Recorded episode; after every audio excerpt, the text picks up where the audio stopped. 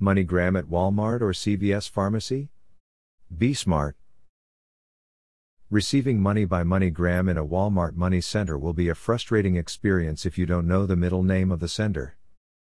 Collecting for a MoneyGram from a CVS pharmacy is a pleasant experience, as long as you can type. You can forget the sender's name altogether. Walmart's policy differs from MoneyGram's policies, and the receiver will always have the shorter stick. Today I was sent a money transfer from a client in Oman. The cash was sent using MoneyGram International Services. I am in the United States and after receiving the MoneyGram transaction number I went to my local Walmart store in Honolulu, Hawaii.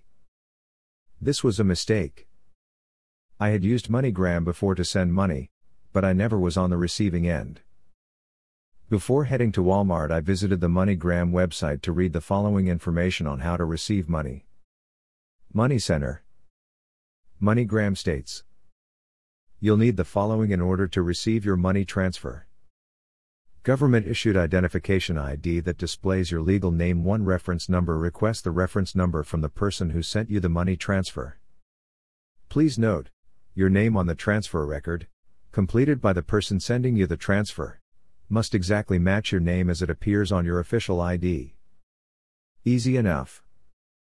I walked to Walmart and after in line in a small room with many people and wearing a good N95 mask I handed to the Walmart representative 1, my driver's license 2, the reference number for the transfer. The agent started asking a lot more questions 1, she wanted to know the amount of the transfer. I was able to give it to her. 2. The name and location of the sender. I had the first name and I knew the money was coming from Oman. 3. The agent insisted I also must give her the last name. I called my office, and was able to provide the last name of the sender. 4. Now the agent demanded my phone number. I provided my mobile number. 5. Now the Walmart agent said there was a middle name for the sender. She wanted me to tell her the middle name. I didn't know about a middle name. The agent hinted it would start with Y, but I didn't want to start guessing. 6. The agent refused to pay out the money due to Walmart policy, what apparently differs from MoneyGram policies. I asked how many Jurgen Steinmetz there are in Honolulu with my address, expecting the exact amount of $270.00 from Oman by a person I had a first and last name for. 7. I asked to speak to a supervisor and the supervisor also insisted on a middle name. 8. I asked to speak to the store manager who again said without a middle name there is no money. He said there are fraud concern handing out money without a middle name of the sender. I left the store saying I would never ever shop at Walmart again. On my way home I picked up my medications at CVS Pharmacy Long's Drugs. They also displayed a MoneyGram logo. This time there was a machine from MoneyGram.